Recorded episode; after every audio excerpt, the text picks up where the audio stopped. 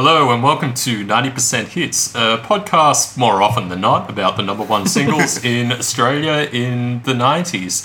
My name is Tim Coyle and I'll be your host for this evening. And joining me as usual is Danny Yao, Hello. Casey Atkins, Good evening, everyone. and down the line from the Gold Coast, Tim Byron. You can take our lives, but you could never take our podcast. And why would anyone want so, as I said, more often than not, this song is about the number one singles in Australia in the 1990s. But every so often, we will have an episode where we choose our favourite songs that made the top 100 singles for any given year. And it just happens to be that particular episode this time around. For 1995, uh, part of the rather labyrinthine method we use to choose who goes first and in what sequence and that kind of thing, we've all chosen a movie as well as our favourite song from the year. And uh, Danny, would you care to tell us what film you chose? Uh, I chose Before Sunrise. Yep, Casey, Uh, I chose Mallrats, the uh, Kevin Smith hit from the year. Tim Byron. As you may have been able to tell from uh, my opening thing, I chose Braveheart. Yeah, I'm, I'm surprised to be honest. Tim, what you choose? yeah, I chose the usual suspects. Great film. Excellent. Yep. Okay, so to get us started, what we'll do, uh, all those films correspond to a number on a four sided die, and Danny, if you'll get us rolling. Which makes it Braveheart, which is Tim Byron. And what we usually do is we all have a bit of a guess as to what uh, what the other folks on this podcast chose. Uh, Danny, what did you think Tim Byron was going to plump for? I thought Tim was going to pick You Ought to Know by Alanis Morissette. Casey? I thought that he was going to be a silly bugger this time, and I thought that he would go with Cotton Eye Joe by Rednex. Yeah, no. Yeah, I thought he was going to be a silly bugger t- too, so I chose You Ought to Know by Alanis Morissette. And what Turns out that according to Tim Coyle, I've been a silly bugger because I chose You Ought to Know by Alanis Morissette. I want you to know that I'm happy for you. I wish nothing but the best for you both. I know the version of me. Is she perverted like me? Would she go down on you in a theater?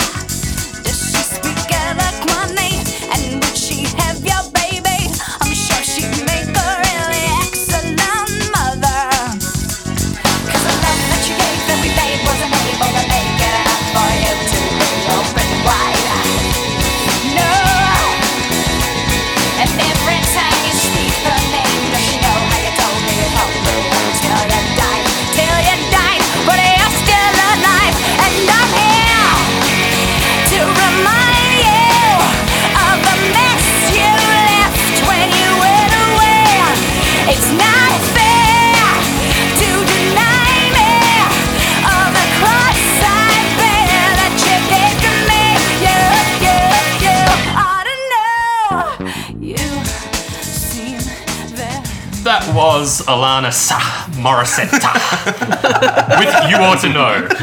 So, Tim Byron, this was your favourite song of the top 100 singles of 1995, if you'll care to tell us why. Uh, I just have to preface that by saying it wasn't my favorite song, that someone else chose the one I was going to pick beforehand, but we'll get to that.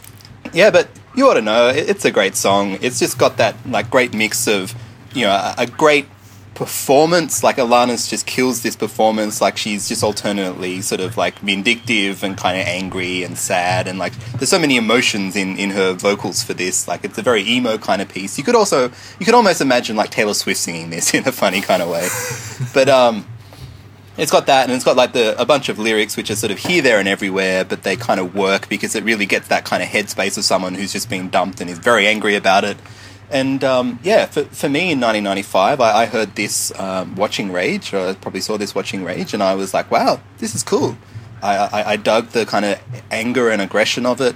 I was starting to get into angry kind of music, and um, so yeah, I, I really dug this. I got the album, um, and then I heard all the other sort of singles from this, none of which kind of had the same anger as this, uh, but you know, I liked ironic uh, to an extent, and Hand in My Pocket was alright. So, yeah, Alanis Morissette, like to me, is very much 90, 95, 96. It's sort of the sound of that in a lot of ways.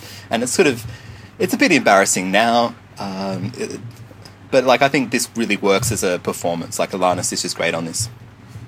Danny. Yeah, I really liked this song back in the day. I think I was fairly unique in being one of the 30 bazillion people who bought this record. yeah.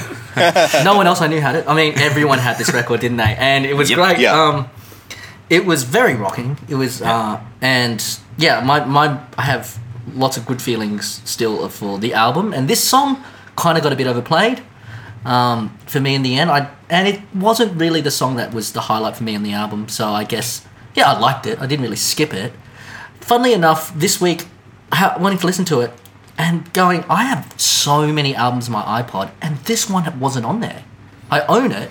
I put everything else on there. I have many, many albums by Whitney Houston on there, and no, no, but you know, I don't have. And it's just like I never missed it. It's never came out on random. So I think something about it was just like it hasn't dated well for me. Listening to it, it was kind of nostalgic this week, but yeah, not um, not something I find myself listening to a lot anymore. Casey. Yeah, I love this. I absolutely love it. I, th- I think it's a great song, and um, I thought it was great at the time. And believe it or not, yeah, I was another one of those people that had Jagged Little Pill. Really? Yeah, man. It's just us. It was, no, it's just, I Just- had it too! yeah, you, Oh my God. you, me, Tim Byron, and 30 million other people. And who knows about Tim Coyle? We'll get to that. Um, but no, I loved it. I, I thought it was. Um, I I don't know what it was about her at the time that really um, sort of spoke to me. I think it was that kind of that anger and that um, that force, and she could just just amazingly um, believable performance, um, and it was just really, really rocking. Um, and listening to it this week, I had all of those kind of same feelings. But one really interesting thought that I did have, you remember a couple of weeks ago when we listened to um, "Insensitive" by Jann Arden, Yeah. um, which was that real kind of, and we talked about how like whoever she wrote that about was probably like like ooh like you know really quaking in his boots kind of thing, and this wouldn't have really hit Yeah. the mark for him. Yeah, this will Yeah. do it. This will do it. And it did. yeah, yeah, and indeed it did. Yeah, so I think Casey's comparison with the Jann Arden song's a pretty apt one, um, and the idea that whoever had whoever had that song written about him really wouldn't have been too perturbed. The guy who had this written about him is still somewhere in a cabin in New Hampshire, seeing if he can write it out. um, yeah, I, I loved it at the time, basically because it was just such a furious song and a great performance. It really floored me. It's not something that you would usually expect from a female singer, especially a young one. She was 20 at the time. This God, she was recorded too. You're right. Which- yeah. Wow. yeah, is when you think about it, quite quite Yeah. eye opening. And yeah, just to throw herself as fully into this song as she did was was quite amazing. Uh, listening to it this week, uh, it's a funny one because in a similar way to to Danny, um, it, I, I've heard it so many times that the the record and the recording itself is dated so much that there's elements of what we spoke about last week with Wonderwall is just that a lot of the emotional connection you have with the song just peters out after a bit just from it being so wildly overplayed.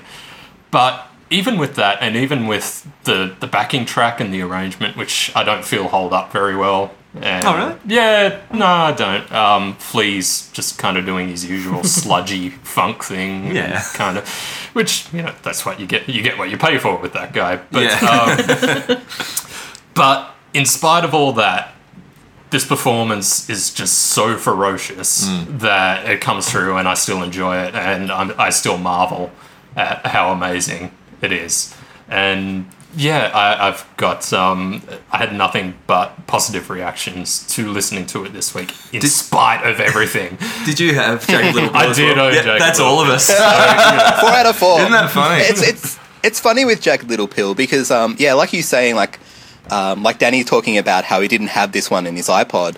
Like this is a an album that I bought on CD and I had on CD and sometime in the last 15 years or something it's just disappeared. Yeah. Like I don't know where this CD went and I obviously have never thought about the fact that I'd lost this CD somewhere until now. Yeah.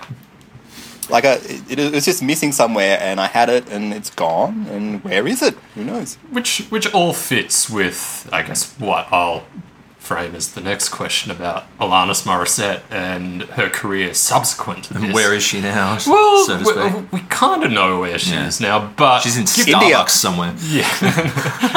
given given the success of this song and just given what an amazing song it is, um, just for her career to have gone the way it has is quite um, quite remarkable. I remember we've spoken about both Prince and Michael Jackson that they had this slow decline that they became a punchline over Yeah. a, a matter of ten years or so.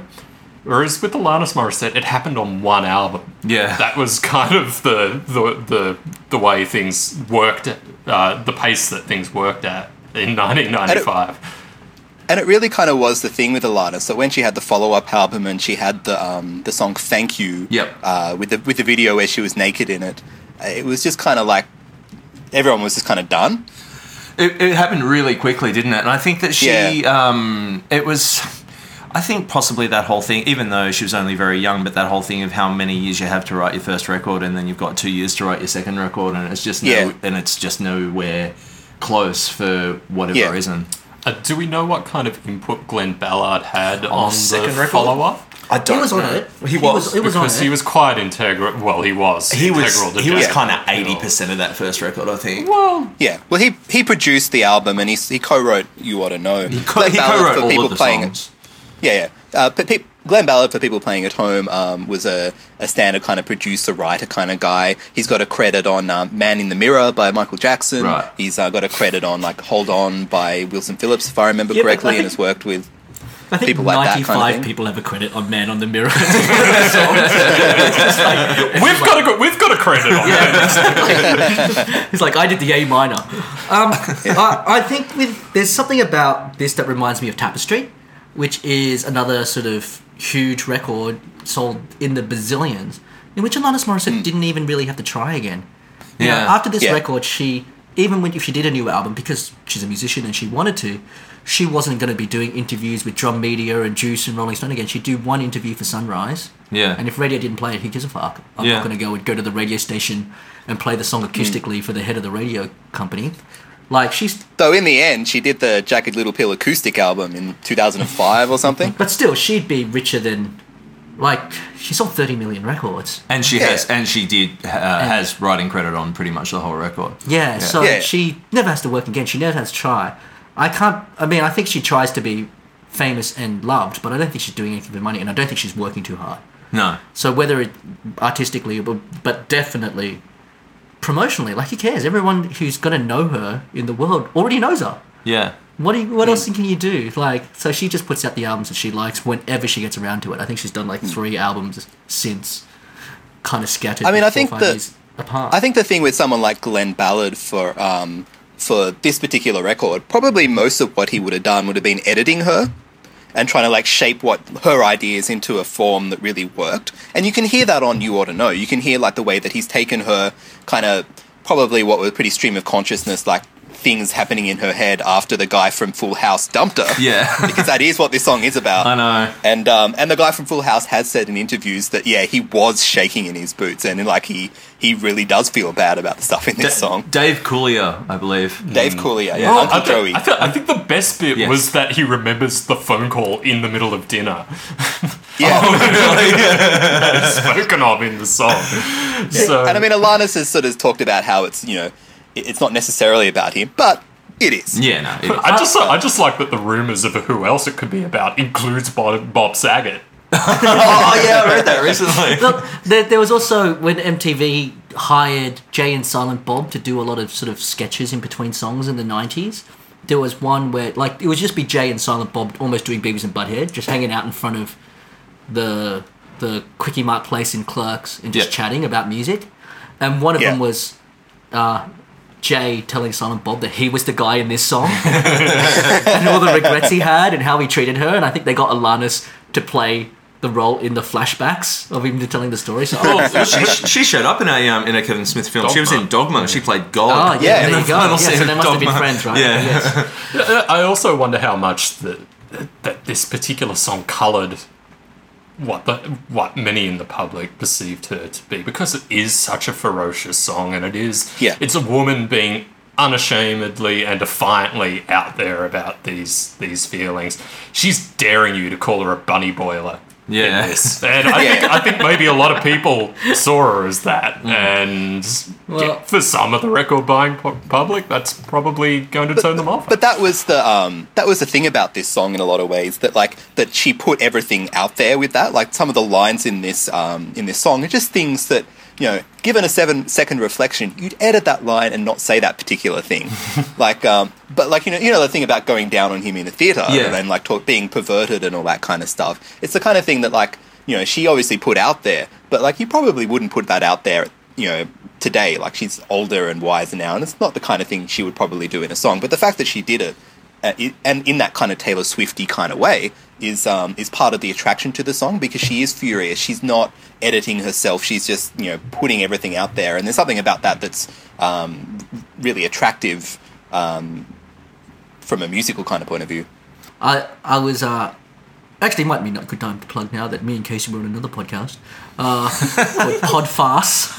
Uh, we'll have a link on the blog, but we talked about this, but it got cut. Which is I saw this covers band where uh, we were talking about worst covers bands we ever saw, and I saw this covers band where it was like just woman and keyboard player in like a pub setting, terrible, doing like just terrible songs, working class man sort of stuff. And then the keyboard broke down and there was sort of kerfuffle. And so what she did was she sang the a cappella version of the hidden track hidden- yeah. of this Alanis Morissette record. that I went to your house. Yeah. And such a weird song. Went and took a shower in his shower when he wasn't there.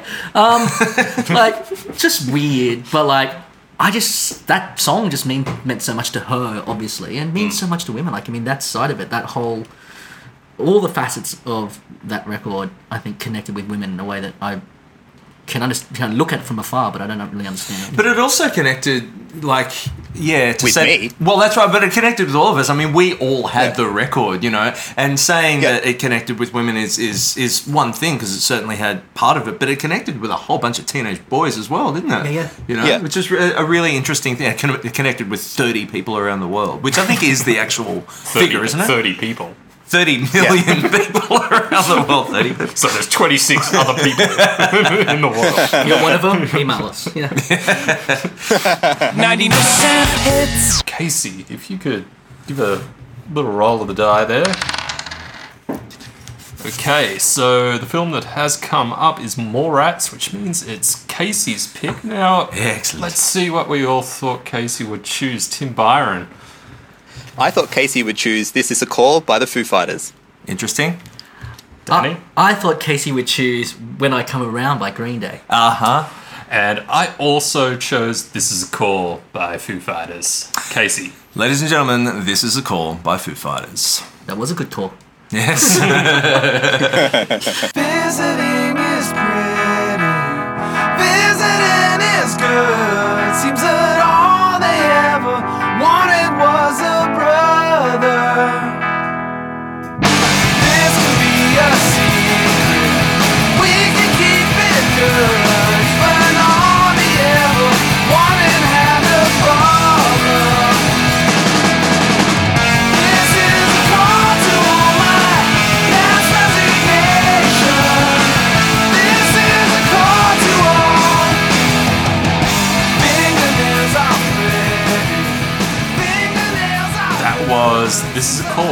Foo Fighters, Casey's pick for this Choose Your Own Adventure episode. So, Casey, would you care to tell us why? Oh, because it's just such a fucking great song. Why else? um, this song, it spoke to me so much in, uh, you know, when I was 15 or 16 or whatever the hell, uh, probably 15 by the time I first heard this song.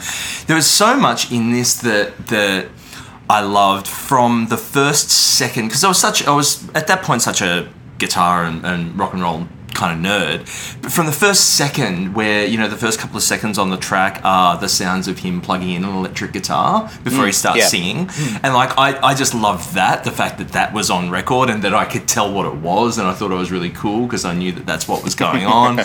um, I love the fact that the lyrics made absolutely no sense, and they still don't. Um, it was one of the first time I'd heard a um, uh, what I will lovingly refer to as a guitarmony, which at the very end, um, there's the two guitars that play in um, in harmony through uh, through the um, the outro, which is great. Um, and I just I just absolutely love it. It just there was a an energy to it that I hadn't really felt before, um, and I loved it. And it also, I never actually liked Nirvana at the time, um, mainly because of the other people who liked them. And I like Nirvana a lot now, but I never liked them then. And this, I think, just gave me something out of that to really latch onto and, and, and like. I was like, oh, but I like this, and I have this on CD single. Wow. Yes, indeed. Um, and the, and when I found out, blew my brains out when I found out that he played all the instruments. And like this was one of the first examples that where somebody had told me that yeah, he actually did everything by himself, and that absolutely blew me away. And I still think it's great. And I listen to it often. It's not even a matter of listening to it this week, even though I did for the purposes of this. But I listen to it this, to this and the whole record all the time. It's great. Tim Byron. Well, yeah, with this song, um, I was so sure that Casey was going to choose this um, that I decided, seeing this was going to be my first choice, that I would let Casey make his choice first Yeah. a- and then choose my second choice, which was You Ought to Know. So you hedged your bets, and yeah, fair enough. So, so I, I hedged my bets, and um, I, I won that bet. Yep, And so yeah, I, I, for me, this song, the thing I remember about this song was I remember going to the local Kmart. I think it was the local Kmart back when they sold like cassette singles and stuff like that. And at the end of 95 or so, it was about the time when cassette singles stopped being a thing, when Yeah. it started like graduating to CD singles. And so I remember seeing at the um, in the bargain bin, like there were a whole bunch of like cassette singles for like a dollar or two dollars each. And this was one of them. This is a call by the Foo Fighters. Now this is a song that I hadn't actually heard. I think I knew who the Foo Fighters were, and I knew that they were kind of like a, a in my mind they were like a heavy band. And so I um I bought this for like a dollar or two and took it home and listened to it for the first time. And um, at that time in my life, I sort of remember the thing with um, with something like the Foo Fighters was I didn't really know what they sounded like, but I was kind of scared that they might end up sounding like you know what Sepultura or Pantera sound like right. like I, I was kind of like I wanted the sort of heavy sounds, but I also wanted the pop. I, I wanted the kind of you know heavy guitars and like the anger and things like that. But I wanted like a melody and I wanted um, you know song structure and things like that because you know I was, as you can tell from having talked to me on this podcast for you know the whole of the '90s up until this point, I like pop. Yeah. And so I was kind of scared that the Foo Fighters, who I hadn't really heard, but I knew kind of I, that I might like them, I was sort of scared that they'd be like Pantera or Sepultura. And so I got home and listened to it, and I was like, this is just a pop song. It's just got loud guitars. This is awesome. Yeah. It was what I wanted. Yeah. And, and so I, um, I was like, oh, this stuff exists. Like you can have songs that are like loud and heavy, but they also have melodies. And I was like, wow, this is great. This is what I wanted. And um, and so this was what I wanted to hear in late '95. Awesome. And um, I I got it and I listened to it, and I don't think I really knew that it, he was the Nirvana guy who was who played drums in Nirvana. I don't think that was on my mind. It was just like a band that I'd heard the name of. Um, I was probably a fan of the X Files by this point, so I knew what a Foo Fighter was. A Foo Fighters are um, X Files. You know, Foo Fighters are like another name for UFOs early on, and so I was like, this seems like I know what that is. I know what that is. I think I'm going to try this. I tried it. I liked it, and yeah, Foo Fighters, pretty good. Danny. Uh, I think I discovered this song after I heard Big Me. Right. So I think I was pretty late to the game. Uh, and I do have it on that Hottest 100, which this is on. And it used to get played a lot on that disc. Listening to it, uh, and it was a fine song. I liked it. It was kind of within my wheelhouse back in the day. Like I like that sort of rock stuff. Listening to it this week, I realized I have no idea what the lyrics are. Yeah. And in my head, I was like, I was trying to think like, I think this is the song that sounds with that starts with Byzantine is pretty. It's not Byzantine, it's visiting. Visiting. And I look at the lyrics and I go, I don't think I got a single line right, but I could sing you the whole song. Yeah. It's like Byzantine is pretty, Byzantine is good. Since like all I ever wanted was a color. This came and then just like every single word, it's just like, and then it's just that It's a di- revelation which you di- had. Yeah, different version of Michael Stipe bingo, basically. But then But it's about it- you know it's, it's about heroin. I'm just kidding. It's about the guy from Full House. Um, and, and, yeah, it's just that thing of like it's such a great melody and a great song that the fact that it is nonsense and like yeah, I think I had this thing that it was a, a song roughly about resigning from your job because of the past past resignations, resignations, and that's yeah. it. That's all I have to go for, and Yeah. nothing else in the song really supports it. Um, but yeah, it's not really a song I listen to that much anymore. I have a Foo Fighters Greatest Hits on my iPod, and it sort of does me. I never really bought any of the albums. I've got The Color and the Shape, Mm-hmm. but obviously Dave Grohl's a legend, and I could I just watched Sound City this week. and- Oh, really? Yeah, and it's fantastic. Uh, it's one big Dave Grohl selfie, but it's a pretty good selfie, and uh, yeah, so I like the band. Uh, yeah, and this song, it's not really my favorite Foo Fighters song, not by really a long way, but yeah, it's a great little rock song. Yeah, uh, it's it's a monster, isn't it? it's just such a great, big, heavy guitar song. But Tim Byron's right. There's a real solid pop song at its core, and it's just fuzzed up and roughed up um, in, in all the right ways. And yeah, the the whole the buzz around this of Dave Grohl being from Nirvana and that he played everything on it, and this this was a passion project that he'd started recording whilst he was still drumming for for Nirvana. Uh, this song was written after Kurt Cobain died. I think one of the few ones between um, his death and Dave Grohl releasing this album, which was predominantly made of songs he'd written on the road. And yeah, there was quite a lot of a lot of buzz around that, and yeah, it was just fascinating hearing this because yeah, where from from my perspective as as a fourteen year old, drummers in big rock bands weren't also singers and guitarists and uh, maybe buying into cliches about drummers here, but maybe, not the, maybe not the most multi-talented people. But Dave Grohl is one of the most multi-talented uh, people that you'll find out there, and yeah, began his life as a guitarist and and songwriter. And look, just kind of going back to what I was saying about You Ought to Know, and that sounding to me very tinny, and for mine, Dave Navarro and Flea stinking it up. It could have sounded like this Yeah. as a heavy Yeah. song, and this sounds this. You could release that today. It sounds perfect. Perfect. You if you release You Ought to Know today, it sounds terrible. Yeah. Uh, and Yeah. yeah. just what you would have been capable of at the time. This this sh- shows exactly what uh, what the possibilities were at the time, and they were quite staggering, really, because this is an amazing sounding song. you know, there's there's there's something for me about this song which it doesn't sound like a lot of rock, especially radio rock, where, and I think it is Dave Grohl because he just, you know, if he said I'm going to write a rock album signed to a major label, they'd be like, yeah, let's get get Glen Ballard or some other sort of Jack Joseph Puig to come produce it and make it sound like every other classic rock song. But hmm. the fact that a it was Dave Grohl, so basically he could tell anyone to just turn around and just show yourself the door, hmm. and B hmm. he loves more than Black Sabbath. Like he loves, you know, replacements and Velvet Underground and all the weird stuff. And the stuff. he- Beatles and the Beatles, yeah, and he knows yeah. all And about Tom the Petty history. and Yeah, stuff yeah, he yeah. played with. Well, And so he, he he makes a- almost became Tom Petty's drummer he did. So in it's, lieu of releasing this album. yeah. so it's so, like in a sense, compared to something like Live, which was around this time, right? It is so stripped Yeah. back.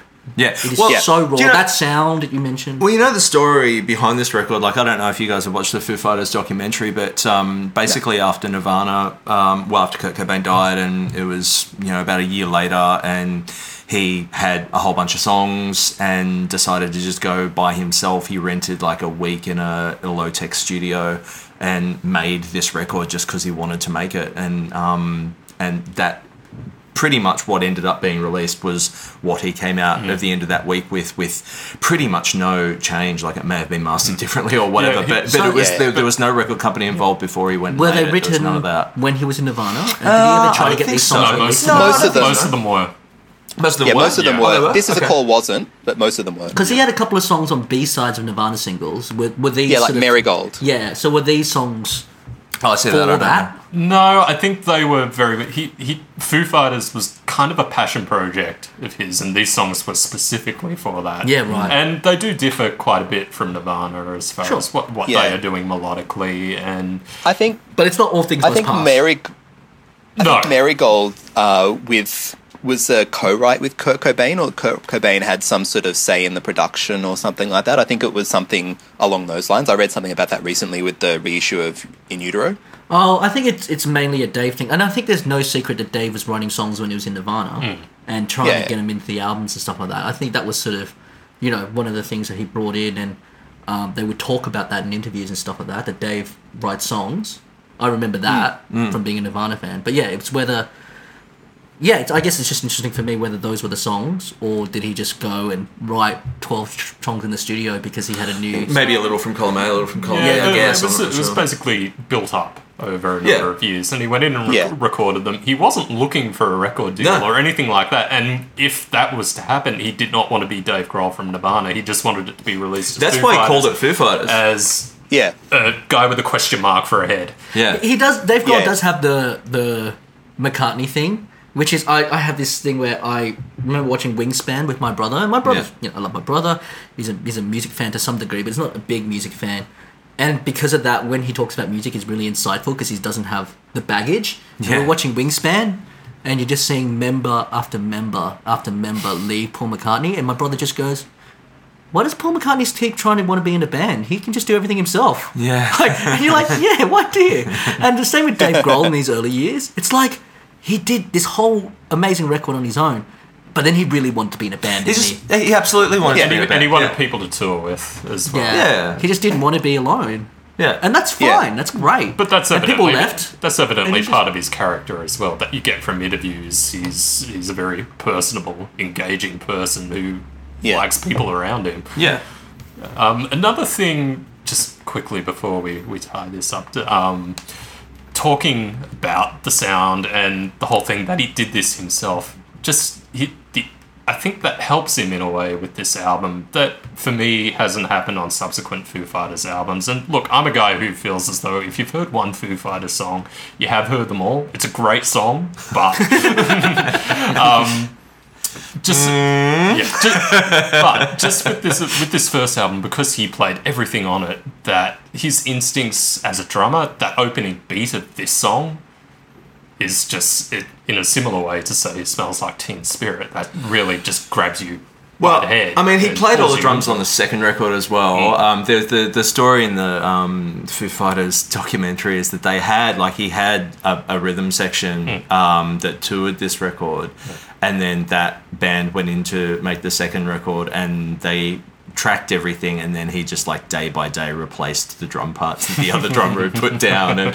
all Yeah. of that and it was a bit you know bit, if you like I don't he know hadn't got Taylor Hawkins in by that point. he hadn't had Taylor Hawkins No, in by that Taylor stage, so Taylor came after that. Third record, Uh, right? third record, okay. which is a nice way to tie us back to Alanis Morissette. Um, because uh, Was it drummer? Taylor Hawkins joined the Foo Fighters, left the Alanis Morissette touring band to join the Foo Fighters. And I saw Alanis Morissette live, which means With I Taylor- saw Taylor. saw Taylor Hawkins. And I saw Taylor's the first song of the encore where Alanis Morissette hopped on the drums and Taylor rapped out the front Uh. Oh, some God. tuneless songs. but I still, I love, I still love the Foo Fighters, and I and I think for me they've had, um, out of I don't know what six or seven studio records, there's been two duds, you know. Um, yeah. But I think the last one's really good. I think they've um, sort of come back up the top, and they've kind of taken a break now, which I think is a good call because I think they're about done for now. Um, but I saw them last year at the football stadium; they were brilliant, and you know it's great. I love them. Yeah, for me, like I really like the first two Foo Fighters albums, and then the rest is kind of something missing from them. And it may just well be Dave Grohl's drums, um, but those first two albums I quite like, and the rest, it's you know there's good songs here and there, but otherwise the rest they're probably a um, greatest hits band for me. But those first two albums, something about the sound of the first one, something about some of the songs in the second one, like Everlong and like um, you know Monkey Wrench and stuff, that's just great that I love. And um, but maybe it was just I was paying attention at those times, and Yeah. later stuff I'd stopped paying attention. I was more into you know more esoteric things by then. I don't know. yeah, I, I- I guess I, I probably go more to the Tim Cole side. Every so often I hear a song on radio and I just think that's amazing. The it's it's interesting for me how little. I don't mean this necessarily in a bad way, but like there's a very little range in what Foo Fighters do. Sure. Um, and, and they deliberately do that, but the creativity that they mine sometimes, and that like, that's some the best of you. Yeah. It's just so rock and radio rock and radio friendly and a catchy song, but it just sounds like no other song. Yeah. And then you just walk around and you just have Long Road to Ruin in your head for a few hours, and it's like, okay, this guy can write a hook. Hmm. But I just, yeah, I guess I just don't ever find myself buying an album. For me, they were the perfect greatest hits band. That greatest hits that I do have, I do enough. listen to like a, quite a lot. Yeah. But yeah, I've, I've, I totally agree. Where the early tracks, there is a, a fun sort of abandonmentness that I don't necessarily want a band on their fourth record to be still doing. But that does sound really It's, interesting. in it's that whole thing of being on his own in a studio and really cutting loose for the first time. And Yeah. there's a bit of a kid in a candy store feel about Yeah. that first album. But you don't That's- want- Yeah. That's great. But as Danny says, you can't sustain that. Yeah, but hold on, just just before we, we move on to Tim Byron. Um, so does Tim does uh, oh, sorry Tim does Taylor play drums on Subsequent? Yeah. See, that must be the hardest job in the world. To be the drummer in Dave Yeah. Grohl's band. Oh, could you imagine? you would, Fucking hell. like, just Yeah. looking for that approval. I know. The guy with the single greatest drum hook Yeah. in history. Yeah. Okay, so we're ready for our next song of the evening, and I have control of the die this time. So let's see what we come up with. So the die has come up with Before Sunrise, which means it's Danny's choice. So what did we all think Danny was going to pick? Tim Byron. I thought Danny was going to pick When I Come Around by Green Day. I thought Danny was going to pick A Girl Like You by Edwyn Collins. I also thought Danny was going to pick A Girl Like You by Edwyn Collins. So Danny, how did we fare? I chose a girl like you by Edwyn Collins.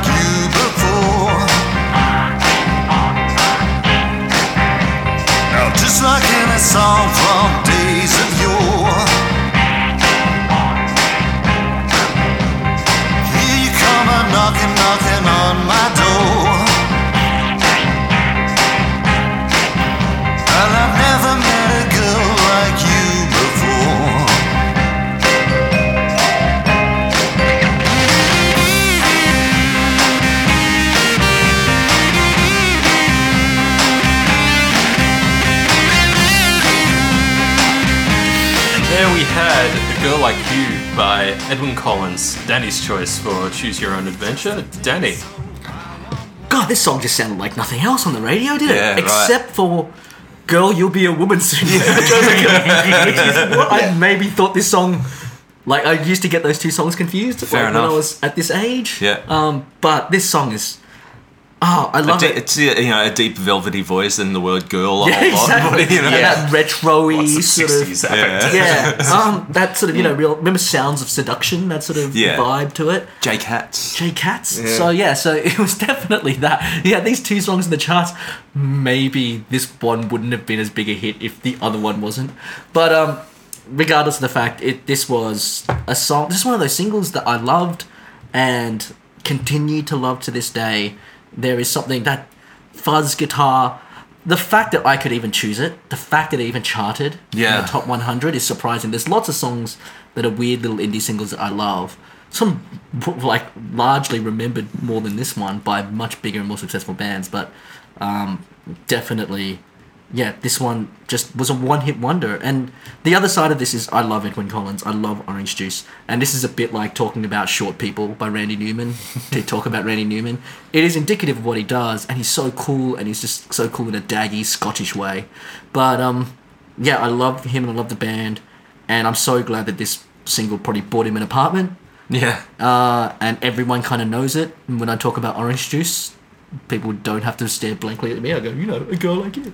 um, and uh, this song comes on the iPod all the time, um, and it's just a delight for me. Just that guitar sound, that like that Which one? fuzz That's the thing. There are two great Oh. guitar sounds going on. Yeah. there. yeah, and the voice, and then um, oh look, I mean maybe we'll go into this further, but that bit where he goes, uh, metaphorically, Yeah. I'm speaking allegorically. It is just just one of my favorite mu- moments in music. And whenever I'm speaking metaphorically and that line comes in my head, I want to speak of allegorically. And I'm not sure I knew what either of those words meant before I heard this song. Um, but it's just what a joyous, joyous pop single. This is what one hit wonders should be. Casey. Uh, yeah, all all of the above. What a oh, great song. Again, um, I don't think I'd heard anything that sounded quite like this before. Um, Never heard a song like this before. Um, that that wank wank wank wank wank wank wank thing that was going on that was like, what the hell is that? And um, his guitar solos in it are, s- are so like like they're really easy and they're all kind of pretty much within the one scale but they're so beautifully played and beautifully pulled off and that tone is amazing and they're just so kind of appropriate and oh just just just great. Um and there's that real like in that section you're talking about there's this real um, heightened emotion. He starts getting really worked up and you get into it and the, like the vocal performance is, is brilliant. And and he was just kind of out of nowhere. And to bring up yet again um, this other thing, this other '90s reference that we keep coming to, like the Late Show or whatever, or Weird Al, Weird Al Yankovic. I saw him mime this on Hey Hey It's Saturday. Oh, really? Yeah, Wow. I know. It's just so bizarre, but like great. And when I saw that you had indeed picked this, um, I was so happy to to ha- kind of have the excuse to go and listen to it a whole bunch of times this week. I was bummed that it wasn't up on a streaming service, so I had to, you know, had to Yeah, that's find strange, it on isn't it? YouTube, which was a bit odd. Um, but yeah, love it. I think it's absolutely fantastic. Tim Byron, what's your relationship with Edwyn Collins? Yeah, for, th- for me, this song is um, one I probably heard three or four times at the time. Like, it's not a song I, I remember hearing that much. I remember sort of thinking it was great, but I don't think it's kind of it really stuck with me at the time. And it was only relatively recently when I went and um, and on my quest to find every uh, 100% hits and hit machine of the 90s and um, and buy them and, and own them that I came back across this song listening to some of them. And I listened to this song in the context of some of that kind of stuff like you know alongside Nicky French and like Hocus Pocus and Peter Andre and stuff. And this one just stood out like a, a Yeah, sore thumb you know like it it was just like what what was this? How did this manage to get into the charts? And um and yeah so like it's only been a couple of years ago probably that I started really liking this song and um and yeah it's it's great it, really is like everything everyone else was saying was the stuff I was going to say about the great guitar tone and about just the sound of his voice um it's got that kind of like it feels sort of like a Motown song in a in a funny kind of way but kind of more twisted and weird than Motown ever got The, the drum sound the- is very Motown. I, I see what you mean. That's got Yeah. that tambourine against the snare drum thing. That's very Yeah. Motown. Yeah. It's it's actually a sample from a song like that drum sound is a sample from the song uh, One Two Three by Len Barry, which was like a Motown sound alike from '66 or so. There you go. Um, so so there you go, and he's got that kind of like Elvisy kind of vo- thing in his voice, like kind of thing that Elvis does. And so like you know, you, you take that kind of Elvisy thing and you take Motown and you put them together, and it sounds good, and you sort of twist it and make it a bit weird and and, and sexy, and it totally works. And um, the thing I do remember about this song was that it was from a commercial. Um, it it was on like a Levi's commercial, I think, if I remember correctly. Uh, was it one of those? Because I remember like quite a. There was this time in the '90s where a few. It, it was it was sort of like the um, the iPod Yeah. commercials of a few years earlier, Yeah, where songs got famous from being on jeans ads. Yeah, okay, Yeah, yeah. interesting. And so it was one of those, which they obviously like wanted a song to sort of um, to you know evoke the kind of paranoid sexuality that like this one evokes, and, and so they found this song and it worked for them. Like a, it must have been played a few times on the um, on the TV as an ad, and that's probably where I heard it more than actually hearing the whole song. So I remember hearing that on the ad and thinking, this is a cool song, but not ever thinking much more of it. And then, yeah, coming back to it a couple of years ago and thinking, wow, this is great. Because it is. It's, it's just great.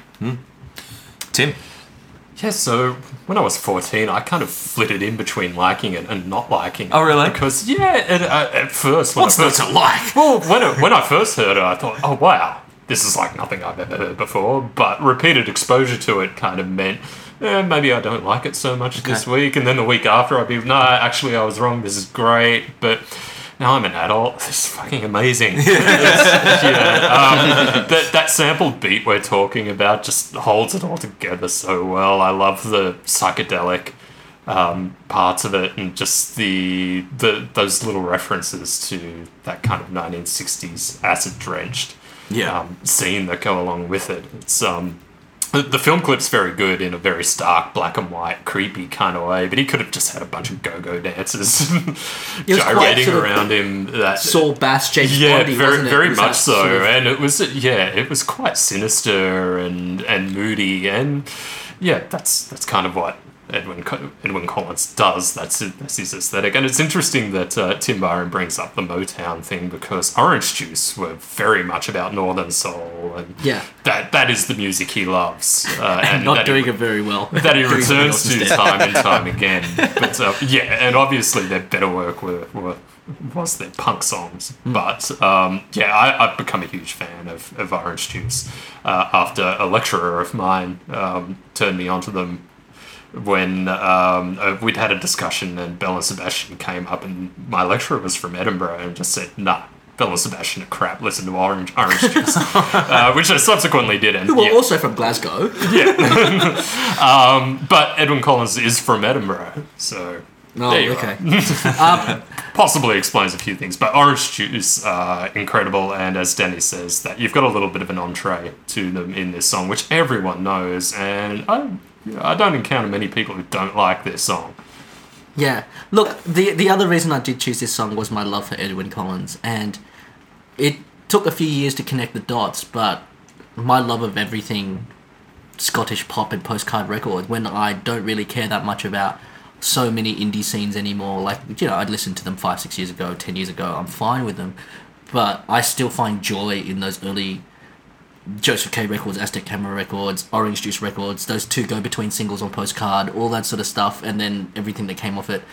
And yeah, and Edwyn, and poor Edwyn, um, I, I guess for Casey and, and Tim Byron, maybe you, you don't know, but he actually had like real health problems in the last couple of years. He had a Oh, he, a wasn't able to stroke- sing. He had a stroke. in 2005, but he's released an album this year. yes, Okay. Uh, fantastic. so yeah, he's gotten back to being able to play and to sing, and yeah, it's, it's quite a moving album um, because he just addresses everything head on, and he wasn't a great guitar player before. well, to, be, to be fair, but, yeah, and Roddy but- Frame from Aztec Camera plays on it, so it's a bit of like a postcard records reunion. But it's fan. But you know, I just wish him well. I guess it's, a, it's, a, talking beau- it it's, a beautiful, it's a beautiful album, and yeah, it's a real testament to his strength of character and just his abilities as, song, as a songwriter um, to yeah, just be able to overcome those difficulties in the past few years to yeah, produce work that's as consistent as he's ever done, and if, he's nothing if not consistent as a songwriter. Yeah. He's not necessarily the greatest performer, as Danny says, but there's a sincerity in him playing his own songs, and his songs are so weird that if anyone else performed them, they wouldn't come off necessarily. I don't think. The person he, he most reminds me of is Jonathan Richman. Yeah. You know, Yeah, another guy with a very, very low voice and Elvis fixation. and just, yeah, no one else does what they do. They're both just weird, wacky pop guys. And, yeah. And, yeah, it's great. And it's great having just, yeah, I was really sad when Edwyn had the stroke and that everyone just thought he was going to die or at the very least never talk or play music again. And the fact that he came back. And, you know, I feel the same way about Glen Campbell now. Uh, I feel the way, same way about Wilko Johnson now from uh, Dr. Feelgood, who, you know, everyone says he's got maybe six months left in him. But, you know, I've just you've just seen people sort of go past it, and Edwyn Collins is such a great example of that. So go, Edwyn. So I'm, I'm Yeah. actually quite ignorant to a lot of this. Um, I know of Orange Juice, but I haven't really listened to, to any. The only thing um, that has been notable to me that Edwyn Collins has produced in the last number of years is that um, he, well, literally produced a record, a really random record by a band that few people have heard of that just for some reason um, I really latched onto a few years ago when I was working on a record shop, and it was this band called Little Barrie. Did you guys ever heard it? Hear it?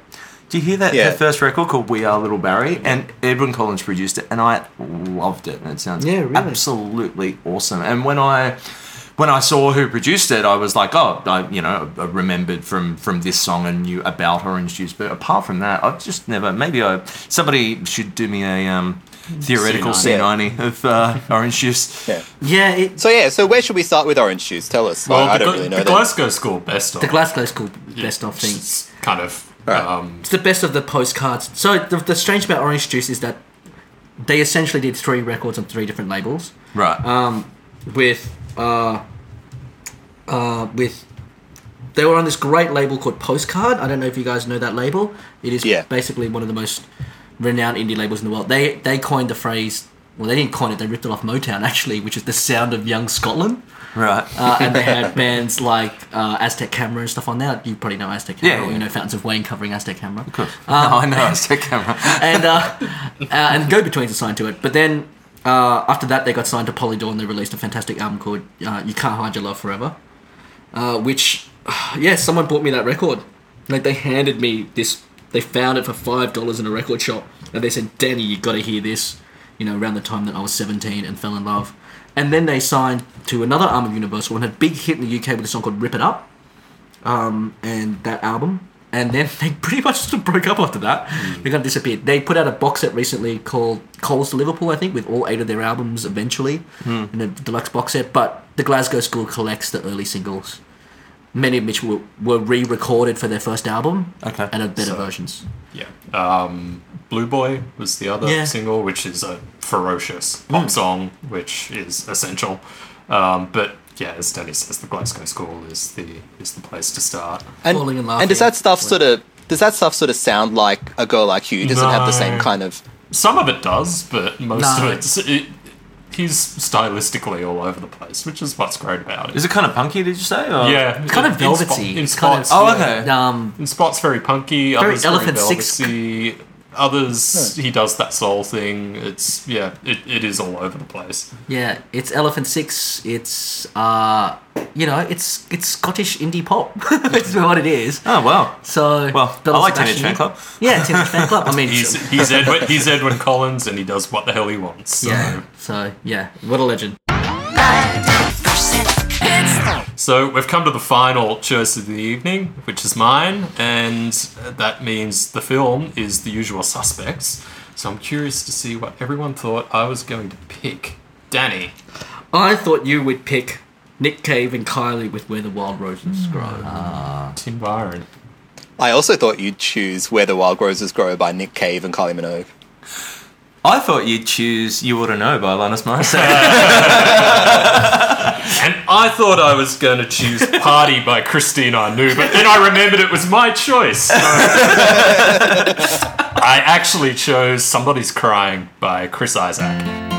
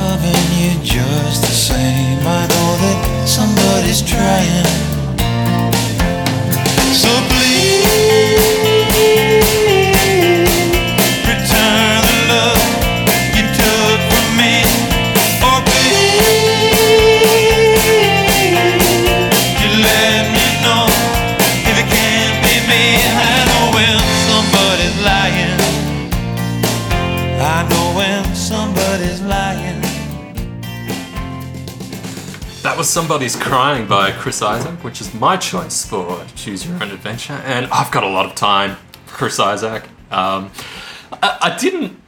I didn't. Before this song came out, I had heard Wicked, Wicked Game and didn't love it. Um, in my mind, Chris Isaak was someone who my mum loved. Uh-huh. And we'll probably get, get into that aspect of his, his audience in a bit. Uh, but when I heard this song on the radio, it, it's such a, for me, it's an irrepressible song. It's just such a perfect uh, encapsulation of what Chris Isaak does and uh, his grasp of evoking that 50s period. Um, listening to it now, it, it, it only gets better for me. Um, the contrast between the very hushed verses and the big soaring chorus, and just the way his voice is able to tie those together. I mean, it's such a big gear change, but it doesn't feel like it. Uh, it feels like a very natural progression. And look, vocally, he just knocks it out of the park. He knocks everything out of the park. He's such an amazing singer. And the big thing for me with this song and a lot of Chris Isaak's work is that he doesn't try to do anything too spectacular as far as at least as far as the band is concerned. They're just doing the bare essentials of what needs to be done. Every instrument is just doing what it needs to do. It's not doing anything special or it, like the 12 string- string guitars there. It's just little touches. The drumming in it's great and it's not spectacular. It's just doing the absolute bare essentials, but that it manages to be such a great song um, without trying to sell itself too much. Uh, the band knows that the, the their biggest selling point is his voice, and they just do everything to frame that as best they can, and they do it really, really well.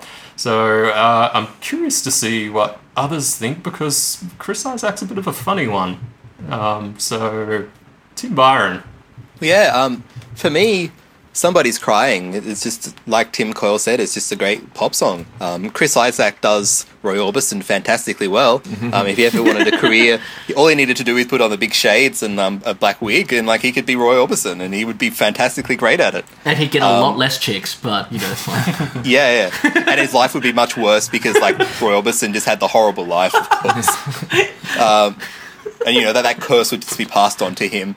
But um, but yeah, you know this is that that sound of Roy Orbison that Chris Isaak nails. Um, it's just it is a great sound of a voice, like just that kind of the the sort of repressed emotion that you can hear welling in his voice, and then it comes out in the chorus. It's it's great, and um, and yeah, I'm happy that Tim Coyle chose this one because uh, it was one I was thinking about choosing. It's a great song. Um, the, thing the thing that makes it different to Roy Orbison is that like it, it's it's a pretty relaxed kind of backing band. Like Roy Orbison like had that kind of kitchen sink kind of like everything's in there, and this is just kind of like a, a fairly happy go lucky kind of song, the sounding song. The lyrics aren't happy go lucky; they're kind of you know someone just dumped him, and um, lyrics have that kind of conceit of I know somebody and he cries you know he cries your name. It's like I know that person, it's me. It's pretty obvious, uh, but yeah, it's it's a really nice song. It's got a, such a great feel to it. Um, you know, he sings it beautifully. What's not to love? Danny. So yeah, okay. So my first encounter with Chris Isaak, I'm just looking it up now. Um, as the only real comic person here, Tim Coyle, did you ever read Starman? Yes. So this that Starman is this comic book series that came out maybe a year before, like 93, 94, uh, where we're talking about now. And in the very first sort of four issue arc, which is the origin of this character, there is this amazing scene. And it's it's one of the most renowned comics of all time. It's very referential for history. Oscar Wilde's a character in this freaking. It's very literary. But there's just one bit where these two characters fight off Starman and the son of the Russian enemy. And there's just this really funny scene where he just goes, Look, I might not be like you, I might not be as cool as you, I might be the failure son. And then he punches him in the face and goes, But compared to you, I'm Chris Isaak. and I'd never heard of Chris Isaak before. And there was no internet, so I couldn't look him up. And then a year later, this guy has his hit. And I just went, That's the guy. And so for me, everything that Chris Isaak is, is from then on was he is ice cool. And Right. he- and he is. He's totally ice cool. This week, actually, the only person I haven't seen live is Edwyn Collins. I've seen every other act live, and Chris Isaak live was amazing. He came out in a, a disco ball suit for the Yeah. encore, which I think apparently he is his shtick. I've only seen him once. And this song, yeah, the marvelous restraint of it, the Roy Orbison it, but really the restraint and the fact that it could be a hit. It was one of those things where I went, "Oh, it's a hit." And maybe it's not so much the song, but the man and uh, various sexy film clips that he does. But um, and he's so charming and so cool. Like, as much as I don't listen to that much Chris Isaak, he falls into the boat of Will Smith, where it's just like, yeah, I'll see that guy be interviewed. He just seems like the funniest, coolest, most charming man. Um, so yeah, I this is his best song for me, and yeah, it's a great song. Casey. So is this the Chris Isaak song where he hits that uh, high falsetto and keeps it for a bar in the chorus? Is that this one, or is that? One oh no, that's all of them. Sorry. Um, no, sorry.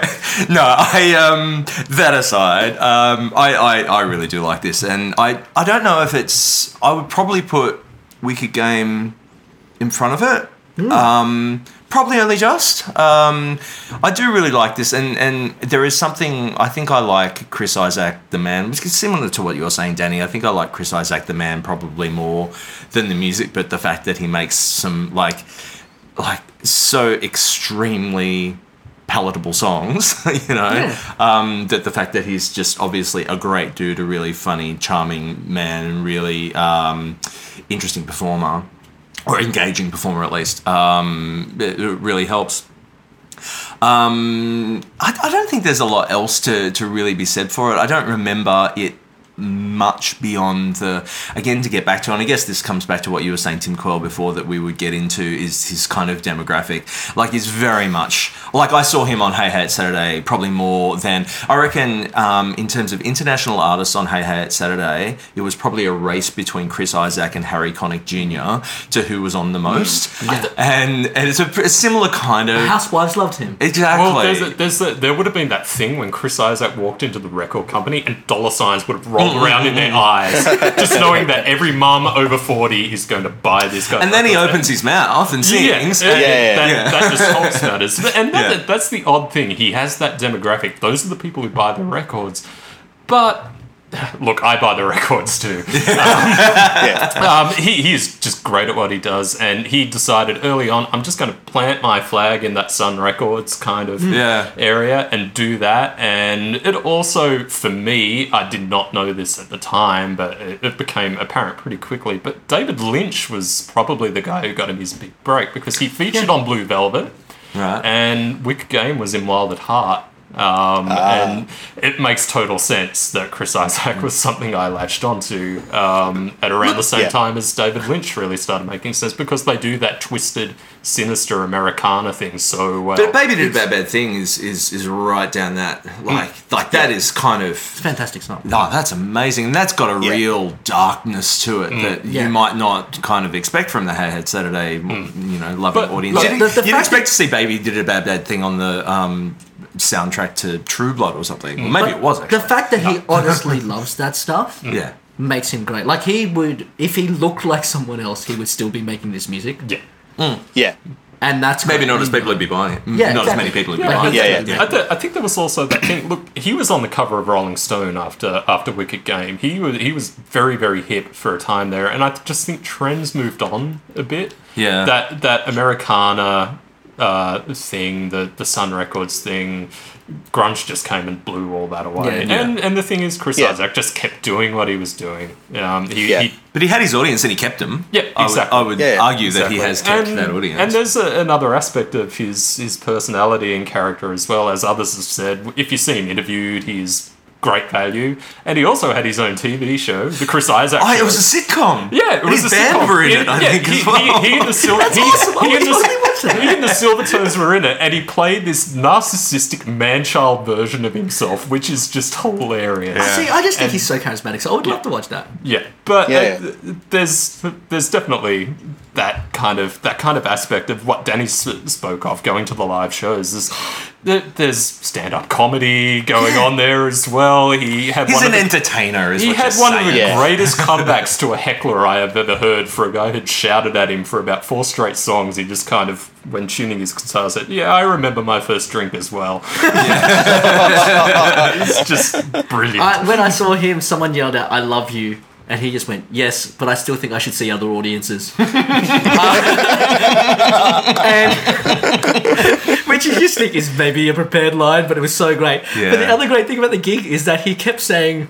Like throughout the gig, this was in London to like a sea of forty to fifty year old women saying that, you know, we're just a touring band, we're just trying to get petrol to the next town, and you know, Fred, the guitarist, doesn't have a place to stay tonight, ladies. Fred doesn't have a place to stay. So if you want him to stay at your house, and he just kept like trying to sell off the band. and then it got around. And then it got around to Kenney Dale Johnson, and there were no takers. Yeah, but like you know whatever it was but like that was just so funny just added so for me just sitting there i just thought this was the funniest coolest fun show i could imagine like it's just like he was so charismatic so yeah it's great he's such a cool personality But yeah, there's something in his music I think um, that does make it.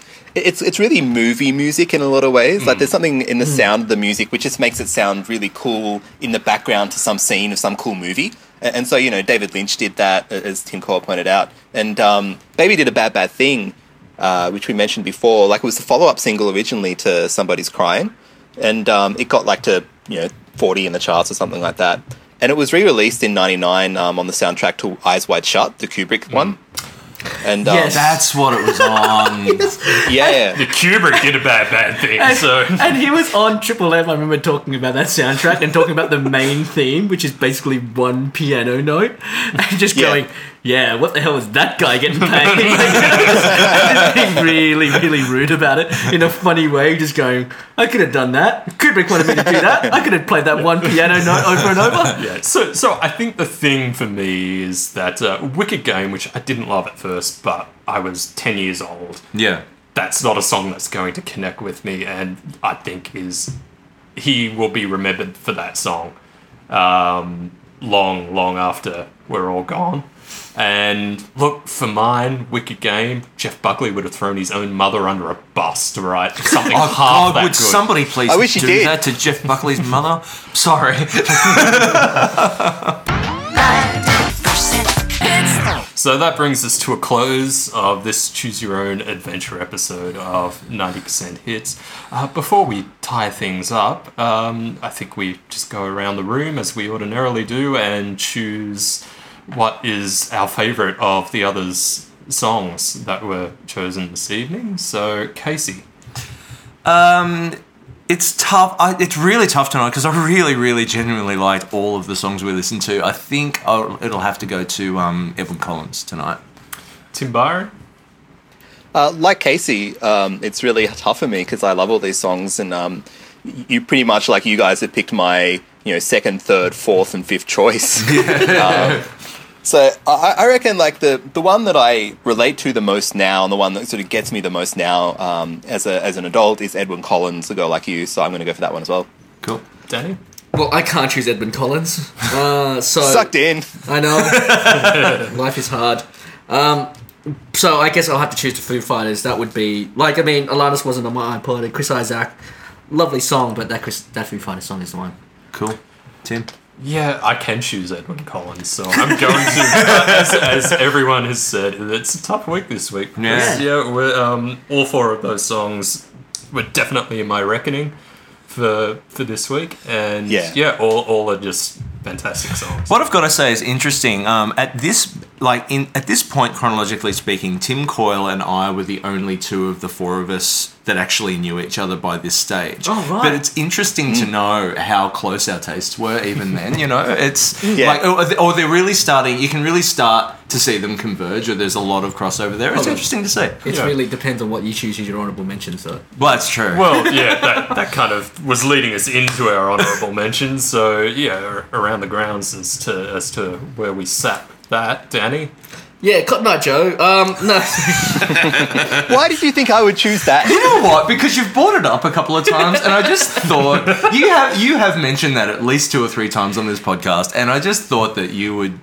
I don't know. There's something in you that makes me think that you sit there sinisterly going, "I'm going to make these fuckers And you know, to this all- song this week." all the I times we've seen fucking you, song. and all the times we've seen you with that Rednex t-shirt and that tattoo of Cotton Eye Joe you have on your left arm. and- Rednex forever.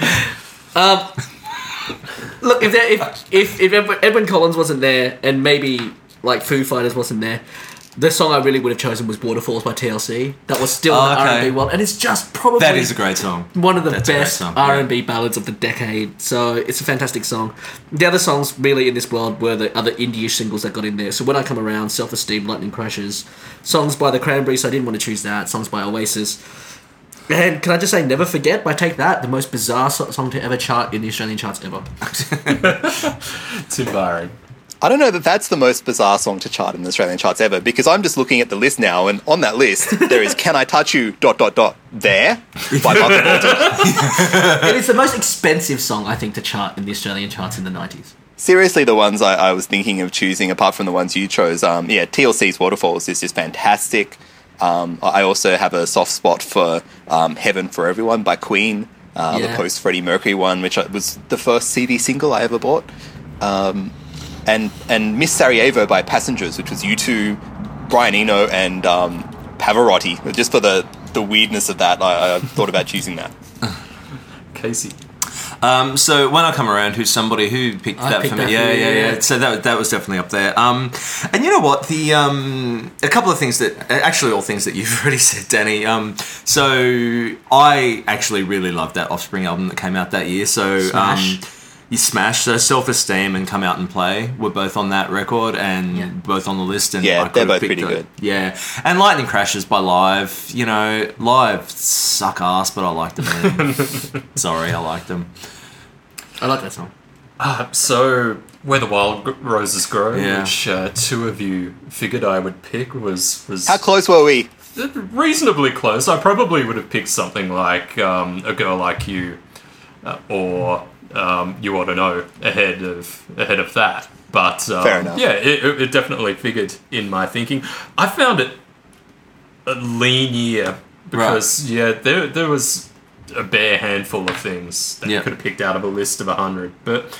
You know, some of those things, such as the the Green Day song "When I Come Around," and then there's just kind of the the perverse, just for a laugh kind of things, uh, such as "Kiss Your Lips" by Tokyo Ghetto Pussy, or uh, Scat Man. yeah, I believe Short Dick Man was in there this, this time around. Yeah, it was. So, yeah, um, slim pickings, uh, I think, but we did pretty well out of it. I think so. I think we put, picked four Yeah. pretty bloody awesome songs. Yeah. So, um, before we before we leave our uh, much valued listeners, Casey, would you like to tell us about our online presence? Absolutely. So you can um, find us p- pretty much uh, anywhere. You can find us on Facebook. You can find us on Twitter. You can email us. Uh, at Gmail, and you can find us on Tumblr. So we're 90% hits, 90 in numbers, percent in letters, hits also in letters in all of those instances. And speaking of the Tumblr, I think Tim Byron has has a few things to add to that.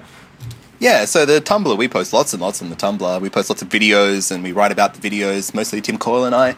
Um, we'll- so we'll post the number ones that we talk about here. We'll also post other songs by those same artists so you can, um, you know, see what the other kind of stuff that they do. So we'll probably post Baby Did a Bad Bad Thing and we'll probably post, um, I don't know, what else have we got from this week? Uh, I'll, I'll, I'll post some uh, some pretty random Foo Fighter stuff.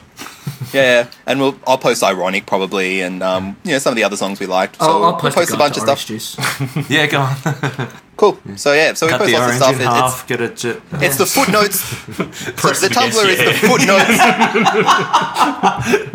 sorry, Tim. Yeah. So the Tumblr is like the footnotes to the podcast, and sometimes, as with David Foster Wallace, the footnotes are even better than the rest. Okay, so that brings us to a close for this week. And as ever, if you know what happened to Mary, and look, we've gotten a few suggestions here. Um, Mr. Jones, Joe Lambie,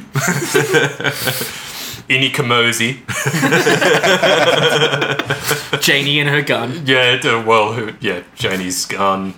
Um, Hold me, and- flip kiss me, kill me. That yeah, guy. th- those are just the ones that I've set in. Uh, Maybe that's who Uncle Joey shacked up with after Alanis. yeah, well, yeah.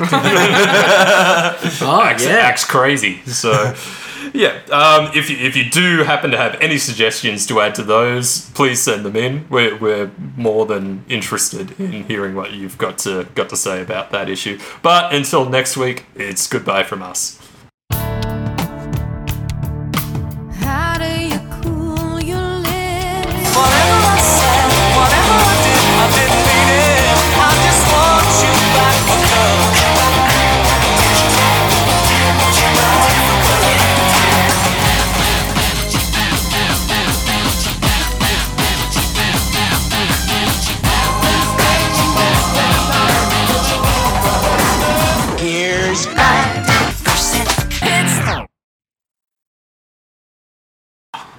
I know somebody and she cries your name.